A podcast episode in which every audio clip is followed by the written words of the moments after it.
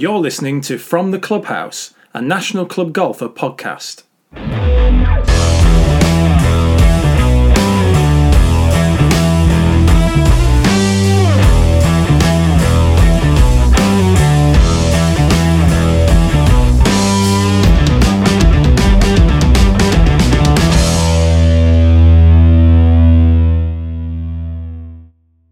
We call St Andrews the home of golf. It's the modern mecca of the game, and a pilgrimage to the hallowed links of the old course brings tens of thousands of visitors every year to the Fife Coast. But its preeminence wasn't always so clear cut. Though you can almost miss the old links of Musselburgh as you're travelling around Edinburgh, this small town was once known as the cradle of golf, and it produced some of the finest players who've ever lived. Five Open champions came from Musselburgh, and you cannot consider the growth of the game without taking account of the influence of the Parks and Duns, to name just two of the famous families who helped pave the way for the multi billion pound industry we know today. Mungo Park is the great grandson of Old Willie Park, the first Open champion in 1860, and the great nephew of young Willie Park, who won the Claret Jug in 1887 and 1889. His grandfather, also a Mungo, helped expand golf in South America, winning the first Argentine Open in 1905. He joins me on the From the Clubhouse podcast to consider the legacy of Musselburgh as we look back at a time when it ruled the golfing world. Mungo Park, welcome to the NCG podcast. Thank you very much. What an incredible family uh, you are part of uh, a family, a dynasty of golfing excellence, I think we can say. Um, old Willie Park, young Willie Park, more Mungo Parks than we can care to mention. I mean, I, I have this vision of you growing up being told the golfing deeds of excellence of your ancestors. I mean, um, just explain to me um, the legacy of your family's history in golf. Well, surprisingly, um, I wasn't really told very much about the family. Uh, my dad was a GP and and a scratch golfer, and knew a bit about the family, but had never really done much research. Um, so it wasn't until I was about 45, 50 that I started taking any interest at all. And then I discovered that, you know, my grand my grandfather, who I knew, uh, Mungo, uh, was a, was no slouch as a golfer. Uh, I didn't really realise how good he was, but um, because he won he won the Argentine Open Championship three times, including the first. And as I began to dig through the family history, I found not only our family history very interesting and and and full of full of wrinkles and um, exploits that no one had mentioned before. But I also found that there were huge numbers of other club makers in Musselburgh who also had fascinating histories and were in the vanguard of much of the export of, of the game to the rest of the world. So, so really, we didn't.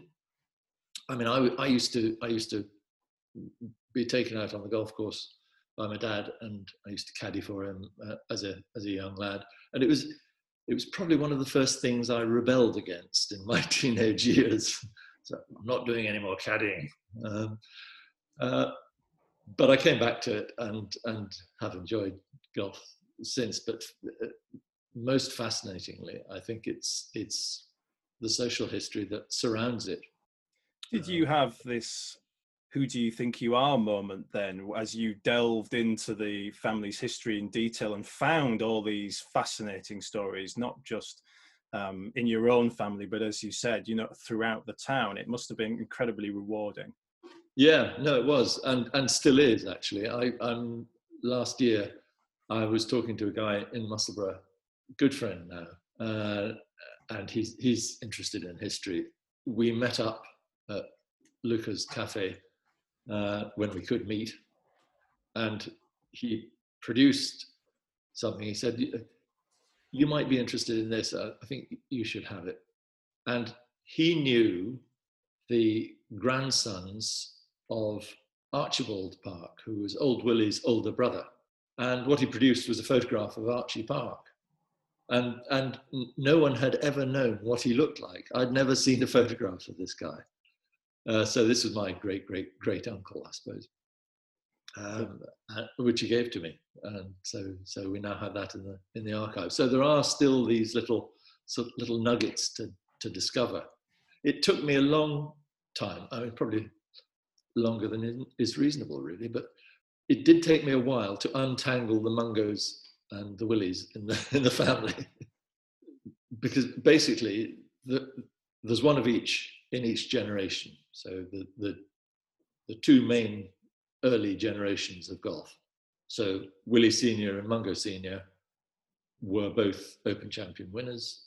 Willie Junior was an Open Cham- Champion winner, as was my grandfather Mungo Junior uh, and they were both sons of Willie Senior.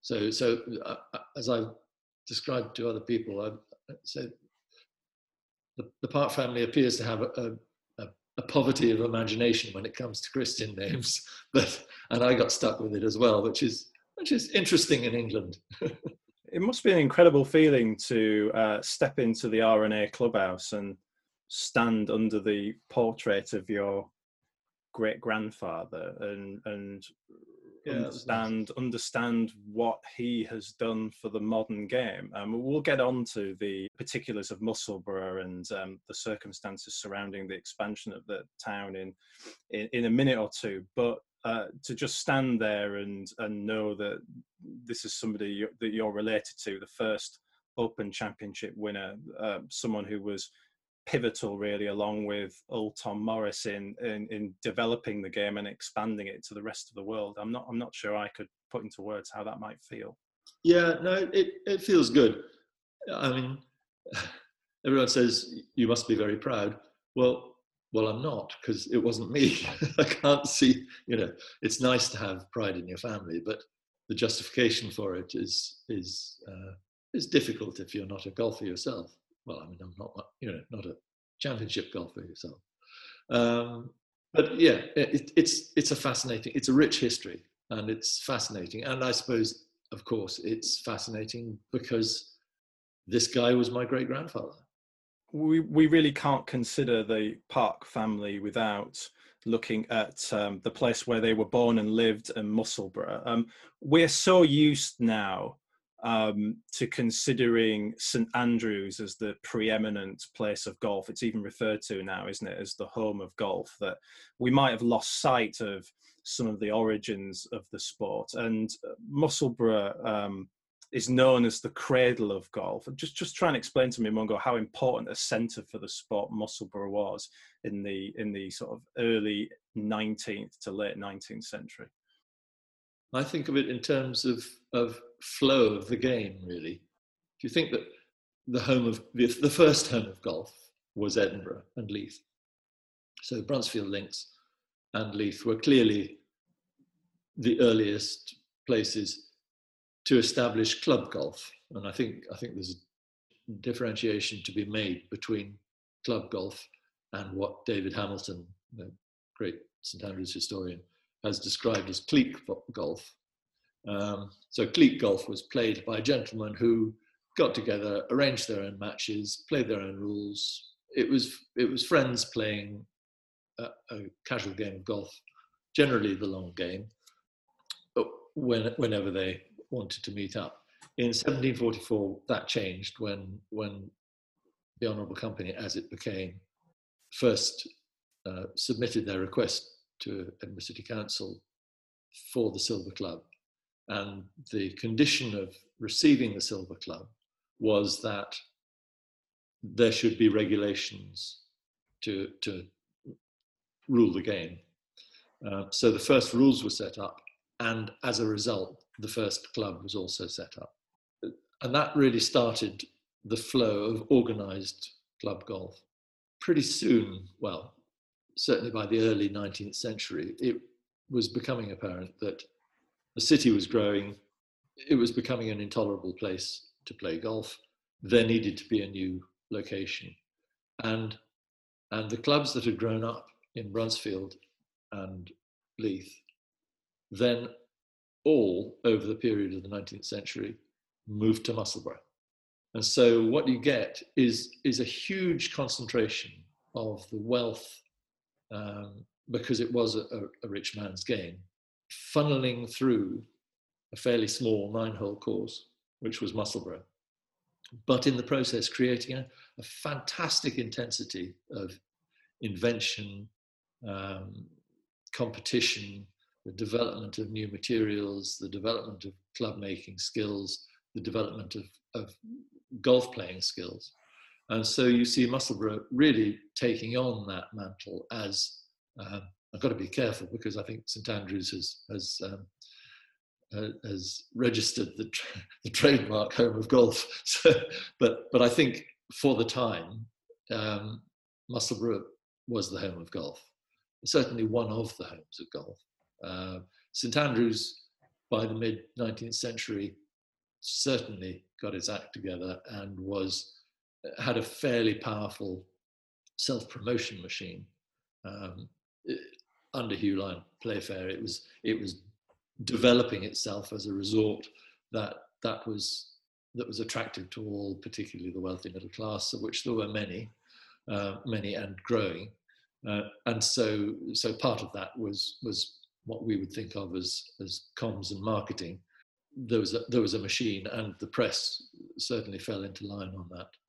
And and I I think if I'm being as impartial as I can be, um, I think I think the press privileged St Andrews over over Musselburgh or indeed any other centre, um, possibly until North Berwick came along, because North Berwick also had the same patrician clientele. I mean, the the, the, the aristocracy were selected for North Berwick. Would Musselburgh, do you think, have seen itself as a kind of underdog town? It's in the shadow of Edinburgh. Um, and then, obviously, as we get into the mid 19th century, particularly when there's this, um, as, as you say in the press, there's this kind of face off between the two towns of St Andrews and Musselburgh. And here are the here are the two golfing titans of the day fighting it out in challenge matches. Would there have been a little bit of um, chippiness on, on Musselburgh's part? Not at the time. I think that I think that came later. I think Musselburgh regarded itself as well. It, it was surrounded by wealth. There were hugely wealthy land wealthy landowners.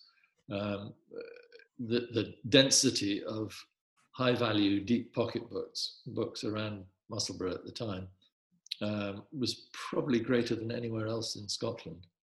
And a lot of them played golf well, it was described variously, which is slightly confusing, as, as a resort uh, for, for Edinburgh, so that you could get out there and enjoy the fresh air of Musselburgh rather than the sulphurous air of Edinburgh. How important would golf have been then, Mungo, to the economy of Musselburgh? I mean, just just how prevalent was it in the town? I think it was it was prevalent. It was there was a lot of golf there. There had, I think, always been a lot of golf in Musselburgh. It's, it, it's known as a golfing centre before the main clubs moved there. Um, and I think it's, it's partly why they moved there. It was already established as a, a golfing ground. There were other things in force that, that drove the move to Musselburgh. And I think there is a link between the racing set the horse racing set and and the golfing set. Uh, it's it's perhaps I think one of the things we've we've discovered recently is the perhaps rather galling debt that we we owe to a, a group of pretty disreputable young men um, who, as far as I can tell, uh, rocketed around the horse racing centres of Scotland and to some extent of England as well. And they were hunting, hunting and horse racing set, playing golf as well. Uh, and and these characters, some of these characters in, are in the, the great picture of the golfer. Many of them came from wealthy families. Uh, remember, this is this is a time when when most people of the upper uh, socio-economic groups had some interest in either the East India Company or the West Indies. Um, and some of them were plantation and slave owners. But there was vast wealth. Um, and some of these fortunes were really considerable, and they ran through them. Um, so there are, there are many recorded bankrupts among the people that really kept the game alive. So for a, for a short period, it, it was these, these wealthy ne'er-do-wells who, who kept the game alive. And we owe, you know, we owe them that. Uh, I, I, kind of I love the way you danced around that there. I'll, I'll be slightly more blunt. I think um, it can be no surprise, can it, that so many golf courses are set um, between um, race courses, and the reason for that is betting, isn't it? I mean, the, the, the golf yeah. would have been a huge betting game, as obviously horse racing was, as these wealthy people got together and either played amongst themselves for money, or as became very prevalent, obviously with um, with your great grandfather and old Tom Morris, backed pro- professional golfers um, in in sport.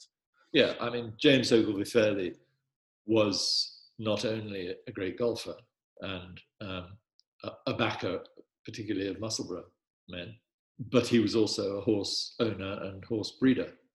Clearly, he bet heavily on his own horses, as did many of his friends and colleagues in, in that set.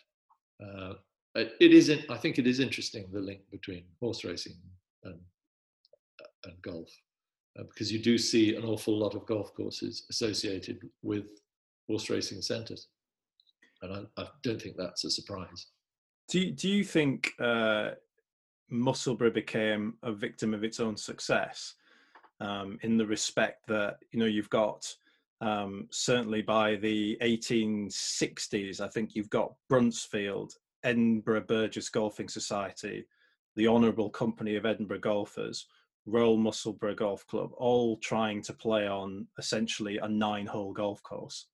Well, yes, and and other less formal golf clubs besides. So Zingari, the merchants. Um, someone someone has said that there were about about 60 separate clubs who played on the Musselburgh Links. I haven't found all of those, but you know, I've got we've got a medal that my grandfather won playing for the North North Esk medal, uh, well North Esk Golf Club, and they played on obviously Musselburgh Links. And I, I think it did become a, a, well, it became a victim not only of its own success, but, and this is, this is where the difference between St Andrews and Musselburgh is significant. It didn't have the wholehearted support of its town council. And there are many instances where the town council, for example, wanted to wanted to feu, that is, let out for, for construction of, of housing uh, parts of the course and were resisted by, um, among others, the Royal Musselburgh Golf Club and, and the Honourable Company. St Andrews, on the other hand, supported their golf and recognised that it was part of their unique selling point and really drove it forward. Musselburgh also would have liked to extend its course to 18 holes. There were two, two schemes, well, two and a half schemes, um, two main schemes. One to extend it onto the Pinkie lands, which were over the road from the, from the links, and the other to extend it over the Esk onto Fisherrow links. Fisherrow is a sort of sister town of Musselburgh. By the time the town council got around to discussing it properly, it was too late because Pinkie land had been built on and they'd feued it out and developers had moved in and it's it's there today. Um, and Fisherrow had been encroached upon by housing as well, so so there was no opportunity there. St Andrews, on the other hand, had huge tracts of land on which it could expand the game, build several new courses, and you know that was happening well into the 20th century and and the evidence is there that that st andrews is clearly the best place to be the home of golf today. I'm looking at an 1893 ordnance survey map of Musselburgh links, and you can just see the expansion of industrial life um, picking up really right on the golf course, the gasworks, the absolutely. basically Brick, next door, the oil mills that are that are there. I mean, it, it, gets to a point where, as you say, it, it, it becomes very difficult to find new land, um, and that I suppose that intransigence and and that reluctance is part of the reason the golf clubs start to move away and which dooms Musselburgh as the quote cradle of golf. I think that's right, um, and it, it it it wasn't a a foolish thing to do. You know, clearly Musselburgh as a nine-hole course, and it and it had developed the game hugely by that time. I mean, it it, it had really taken the game forward in, if you like, the the infrastructure of golf, the club making, the ball making, the invention, the bulger, the offset putter, you know, all these things that came out of Musselburgh.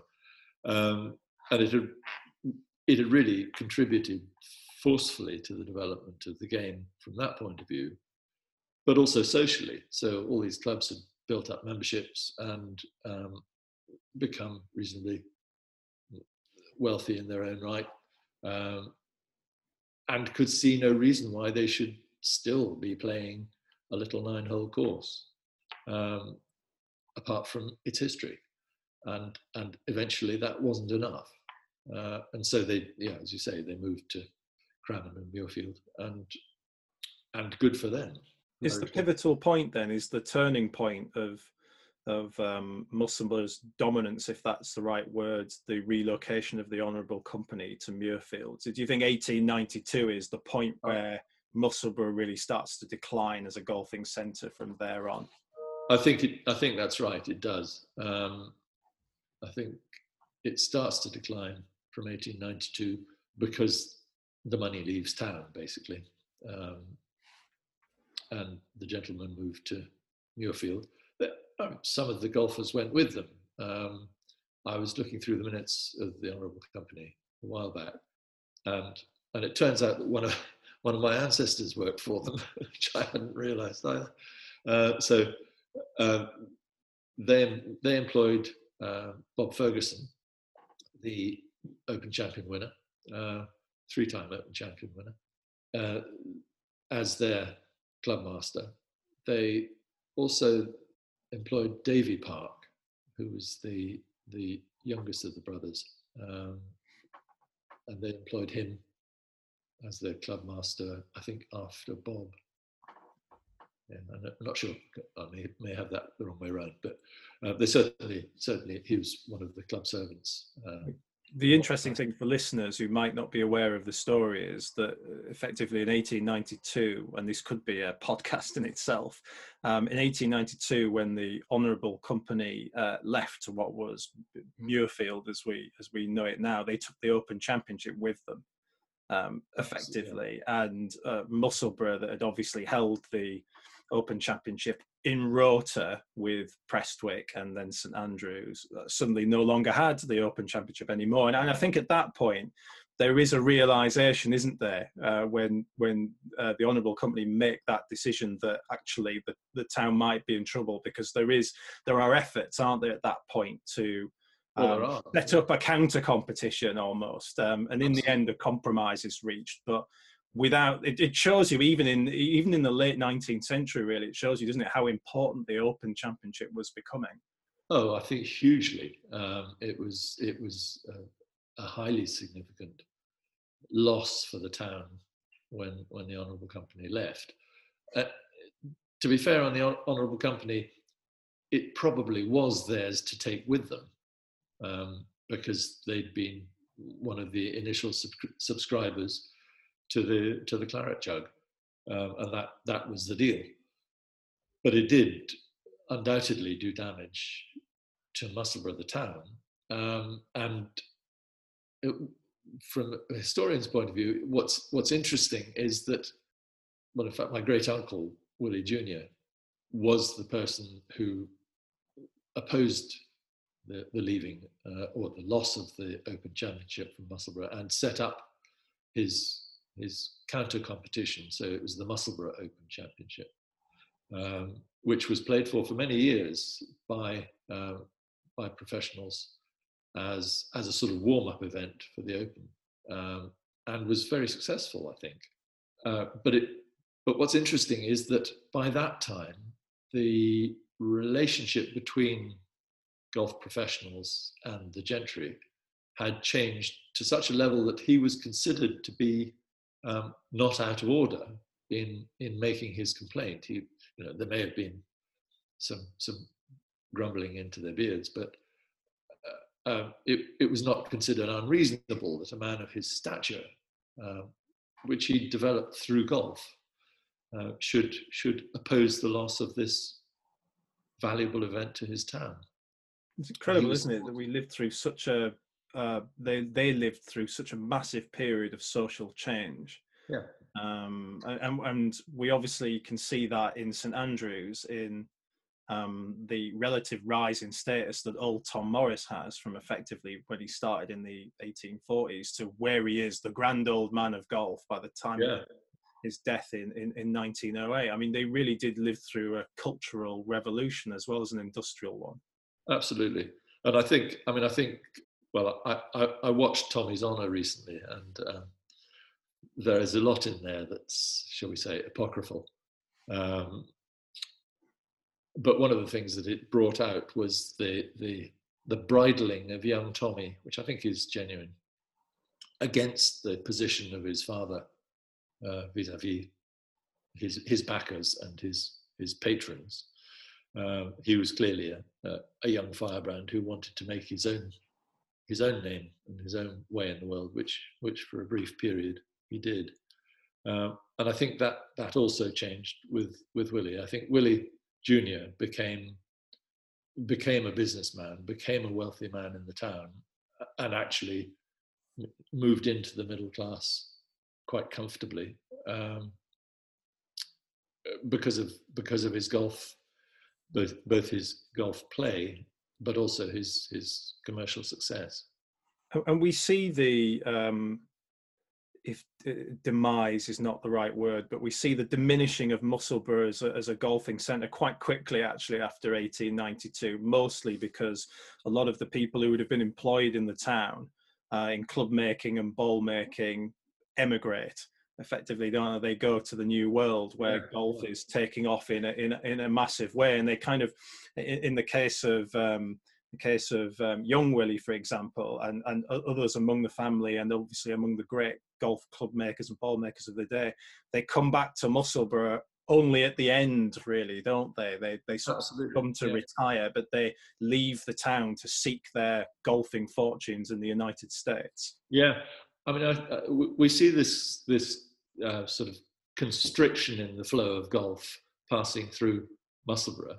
Um, in terms of you know of the clubs but what what that what the build up of that intensity that that development of the game in the town brought about was a great expansion in the population of trained golf makers trained ball makers people who knew about how to set courses out and when it started to diminish in the early 1890s um, capped off by the 1892 departure of the Honourable Company.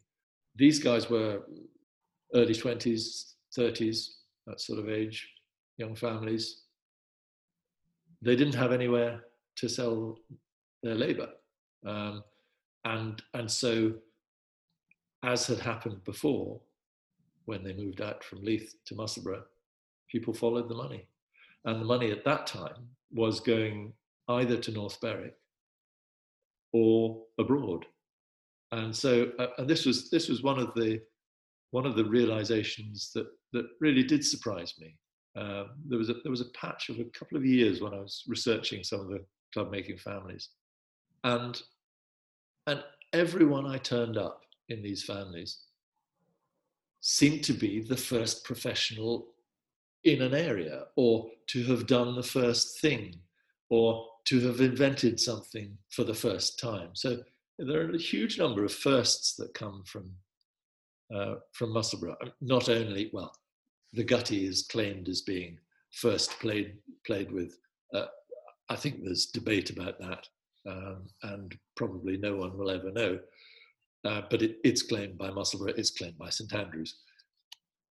Certainly, the the first tool for making holes was was invented and used at Musselburgh uh, in 1829, uh, and and the receipt for for buying it is um, is there.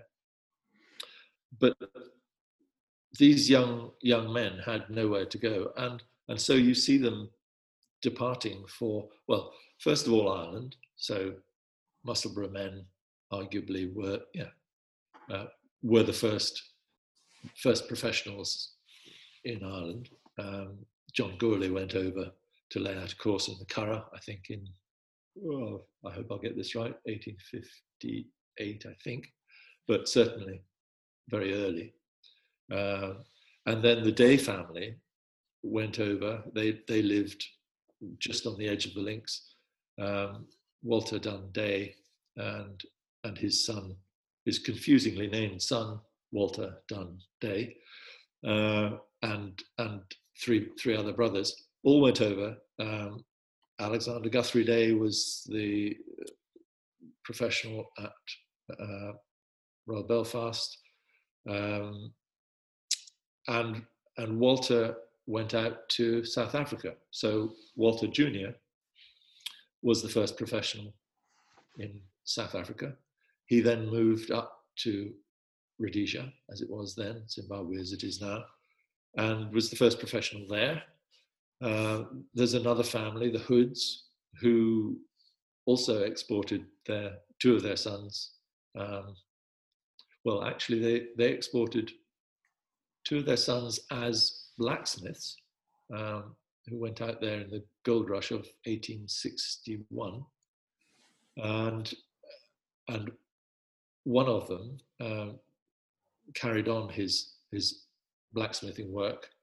The other, David Hood, who was the brother of Tom Hood, um, who stayed in Musselburgh, became the first professional golfer, selling selling clubs as well as doing his blacksmithing work in New Zealand. Um, his nephew then came out, another David. It does get confusing this this same same naming stuff, but uh, good fun for the historian.